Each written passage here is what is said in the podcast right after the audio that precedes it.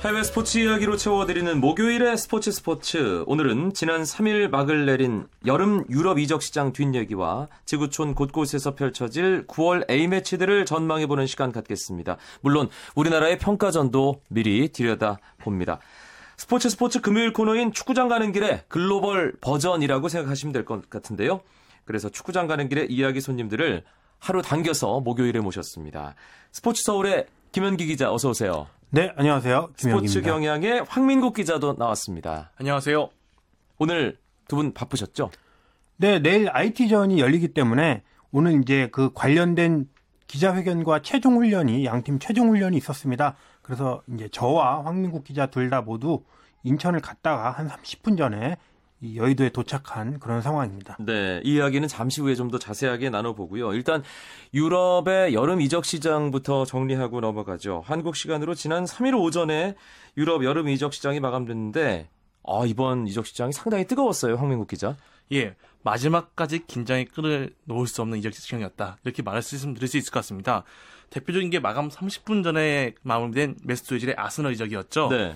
베일이 레알 마드리드에 1억 유로에 이적하면서 연쇄 이동을 결정된 이적이었습니다. 아스널이 그 여름 이적 시에 돈을 안 쓴다. 이런 얘기가 많았는데 이번 이적 하나로 모든 게 해결됐습니다. 이 지금까지 쓴 돈이 이 한 선수의 쓴 돈이 5천만 유로인데요.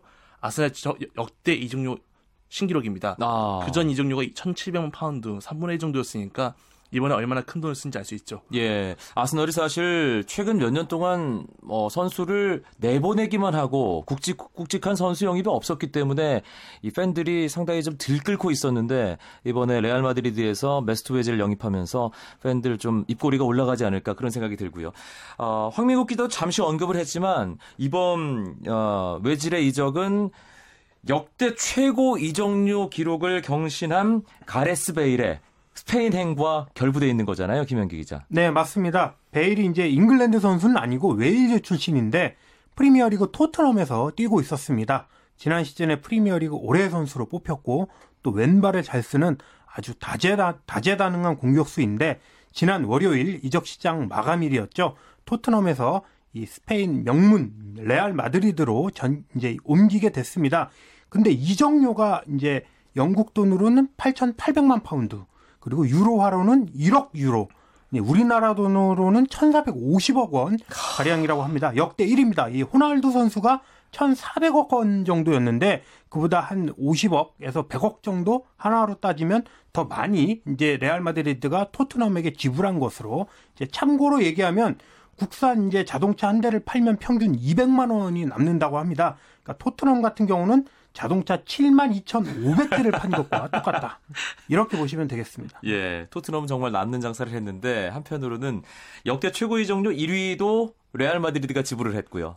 2위도 레알, 레알 마드리드가 지불을 네. 했습니다. 3위도 레알 마드리드입니다. 예, 가레스 베일과 아, 크리스티아노 호날두 라인이 레알 마드리드는 완성이 됐고요. 이미 FC 바르셀로나는 메시와 네이마르 조합을 완성을 시켰지 않습니까?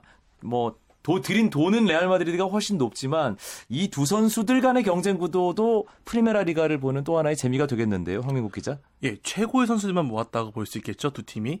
그리고 레알 마드리드 좌베일 우날두 이 두 선수가 얼마나 많은 골을 넣을지 상상도 안 됩니다. 예. 거기다가 지금 바르셀로나 역시 최근 해트트릭으로 건재함을 과시한 메시가 있고 여기에 컨페드컵에서 우승을 이끌면서 주가를 높인 네이마르가 있으니 정말 재밌는 경기가 되지 않을까 예. 이런 기대됩니다. 바로 앞 라운드였죠. 발렌시아와의 경기에서 네이마르가 아, 메시 형에게 어떻게 연결을 패스를 해줘야 되는지에 네. 대해서 연습을 좀 잘 하더라고요.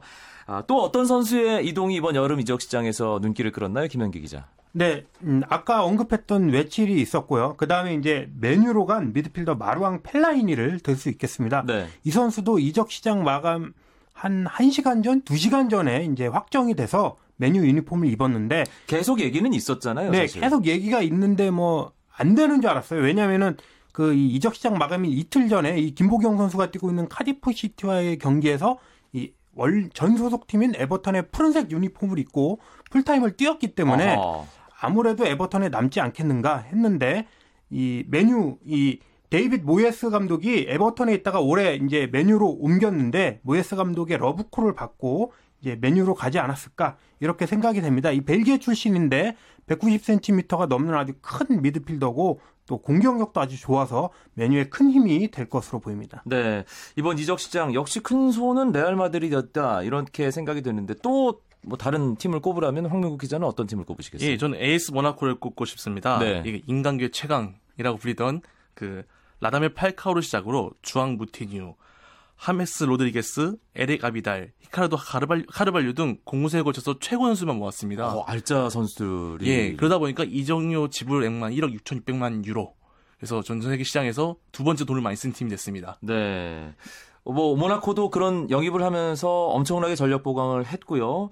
가장 또 큰 전력의 변화를 가져온 팀 김현기 기자도 좀 꼽아주시죠. 네, 저는 맨체스터 시티를 또 꼽고 싶습니다. 네. 이제 AS 모나코 못지않게 이 중동의 이 갑부 아랍에미레이트에서 이 석유 재벌을 구단주로 두고 있는 팀인데 이 AS 모나코처럼 맨, 맨체스터 시티도 1억 유로, 1억 파운드, 그러니까 1,800억에서 2천억 가까운 2천억 정도를 쓰면서 또 내다 판 선수는 별로 없습니다. 어. 예, 이렇게 지출이 많고 수입은 별로 없었다는 뜻이죠. 그만큼 투자를 했다는 그런 의미가 되겠습니다. 네. 어, 황민국 기자 덧붙여 주실 말씀. 아, 전, 전 베일을 판 토트넘을 꼽고 싶은데. 이게 1억 유로에 팔았지만 그 이상의 또 선수 데려왔습니다. 에릭 라멜라, 크리스티안 에릭센, 블라드 치리케슈, 에티엔 카푸에, 로베르트 솔다도, 나세르 샤들리, 파울리뉴 등 주전급만 7명입니다. 예. 이런 그러니까 베일 한명 팔고 주전급 7명 데려오면서 돈은 또 남겼잖아요. 예. 이게 정말 장사라고 할 수 있겠죠. 대단합니다.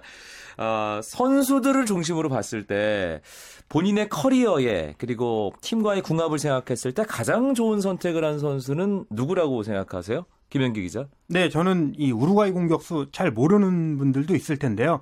에딘손 카반이라는 선수가 있습니다. 네. 예, 이 베일에 이어서 베일에 이어서 올 시즌 올 여름에 이제 이적 시 이적료 2위를 기록하고 이제 그 나폴리에서 프랑스 파리 생제르망으로 이적을 했는데 네. 파리 생제르망이 역시 이 러시아 재벌을 이렇게 러시아 재벌을 데리고 있으면서 구단이 아주 크, 크기가 아주 커졌거든요. 그러면서도 이 앞에 공격수가 살짝 부족했는데 카바니 선수가 가면서 이제 공격력도 아주 좋아지고 이제 프랑스를 넘어서 이 UEFA 챔피언스 리그도 한번 도전해 볼 만하지 않나 이렇게 생각됩니다. 파리 생제르맹은 이미 지난 시즌에 챔피언스 리그에서 상당히 좋은 모습을 보여줬었고요. 또 카바니를 보강을 하면서 더 강력한 예, 공격진을 구사, 어, 구성할 수 있게 됐다는 생각이 듭니다. 여름 이적 시장 굵직굵직한 뭐 세계 최고의 톱스타들을 중심으로 정리를 한번 해봤고요. 우리나라 선수들도 상당히 그 움직임이 많이 있었습니다. 누가 정리를 좀 해주실까요? 황희국 기자? 예, 먼저 손흥민 선수를 빼놓을 수는 없겠죠. 한국인 선수 이정료 신기록 천만 유로로 함부르크에서 레버쿠젠으로 이적했습니다. 레버쿠젠은 이제 차범근 감독이 지금 뛰어있던 팀으로 잘 기억이 남아있죠. 네. 여기서도 지금 다섯 경기에서 세 골, 한, 한 도움을 기록하면서 여전히 맹활약을 이어가고 있습니다. 그리고 박주 선수가 마인츠를 이적했죠. 네. 수비수로서 예. FC 바젤에서 뛰다가 이번에 분데스리가로. 예. 수비수로서 언제 가능성을 보여줄 것 같아서 기대가 큽니다. 여기 막바지에 제주에서 독일 아우크스부르크로 이적한 홍종 선수 그리고 기성용 선수가 썬더랜드 썬더랜드로 1년 임대 이적했습니다. 네. 기성용 선수는 참 여러 가지 설에 시달리다가 결국은 어, 썬더랜드 1년 임대가 결정이 되면서 어, 마감 거의 뭐 임박해서 발표가 났는데요. 네. 이거 어떻게 된 건가요, 김현기 기자? 네, 기성용 선수가 이제 포지션이 중앙 미드필더인데 이제 공격적인 능력도 상당히 좋습니다. 그런데 지난 시즌에 스완지 시티에서는 다소 수비수 수비수로도 뛴 적이 있었어요. 또 수비형 미드필더로 주로 나섰고 공격 포인트가 거의 없었잖아요. 네, 이제 어시스트 3개 했고 그러면서 나름 이제 헌신적으로 플레이를 했는데 이제 올 여름에 스완지 시티가 중앙 미드필더 이제 기성용 선수와 같은 포지션 선수를 3명 정도 더 영입을 했습니다. 이제 기성용 선수도 이제 여름 이적 시장, 이제 여름 프리시즌 게임을 뛰면서 많이 고민을 했을 것 같아요.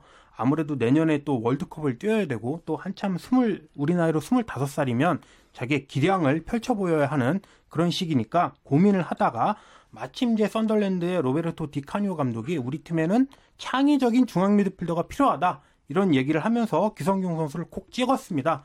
그러면서 갔기 때문에 어쨌든 뭐 좋은 선택을 하지 않았을까 이렇게 생각됩니다. 네, 썬덜랜드는 뭐 이미 지동원 선수가 뛰고 있는 팀이고 디카니오 감독이 지동원 선수에게 시즌 초반에 상당히 기회를 많이 줬습니다. 물론 기대에 부응은 못했습니다만 기성용 선수와 지동원 선수의 시너지 두 선수 워낙 잘 알고 같은 에이전트 소속이고 그렇죠? 그렇기 때문에 네.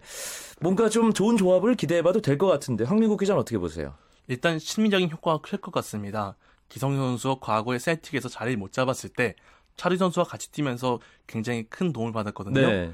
이번에도 지동원 선수와 같은 효과를 보지 않을까 싶습니다. 특히 지동원 선수가 시즌 초반에 말씀하신 대로 기회를 못 살리고 있는데 이런 부분에서 도움을 받지 않을까. 그래서 지동원 선수 그 대표팀이 소집됐을 때 한 말이 두 선수가 같이 부상으로 다치지 않, 부상 없이 다치지 않고 한 시즌 잘 보냈으면 좋겠다라고 말했습니다. 네. 그런데 이 사실 박주영 선수가 좀 걱정입니다. 이적 네. 시장이 다치는 그 순간까지 뭔가 없었어요. 김현규 기자, 이거 어떻게 된 거죠? 네, 일단 박주영 선수는 여름 내내 이적을 추진한 것은 사실입니다.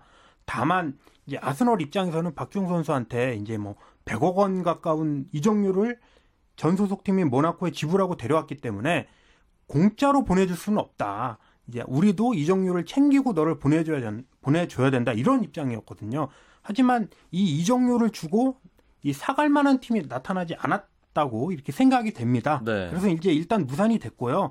이 한 네 가지 길이 있는데 간단하게 얘기하면은 둘 중에 하나입니다. 하나는 이 아스널과의 계약을 파기를 해서 이제 이적료 없이 만드, 자신의 상태를 만들어 놓고 다른 팀을 알아보던가 아니면은 한 4, 4개월 정도를 더 쉬었다가 내년 1월에 새로 열리는 겨울 이적 시장을 알아보던가 이 둘 중에 한 가지입니다. 박정 선수 이제 많이 고민을 해야 되고 아스널도 이제 박정 선수 어떻게 처분할까 고민하겠죠. 네, 목요일 밤 스포츠 스포츠 유럽 이적 시장 마감 또 그 뒷얘기 A매치 이야기로 꾸며드리고 있는데요. 스포츠 서울의 김현기 기자, 스포츠 경향 황민국 기자와 함께하고 있습니다.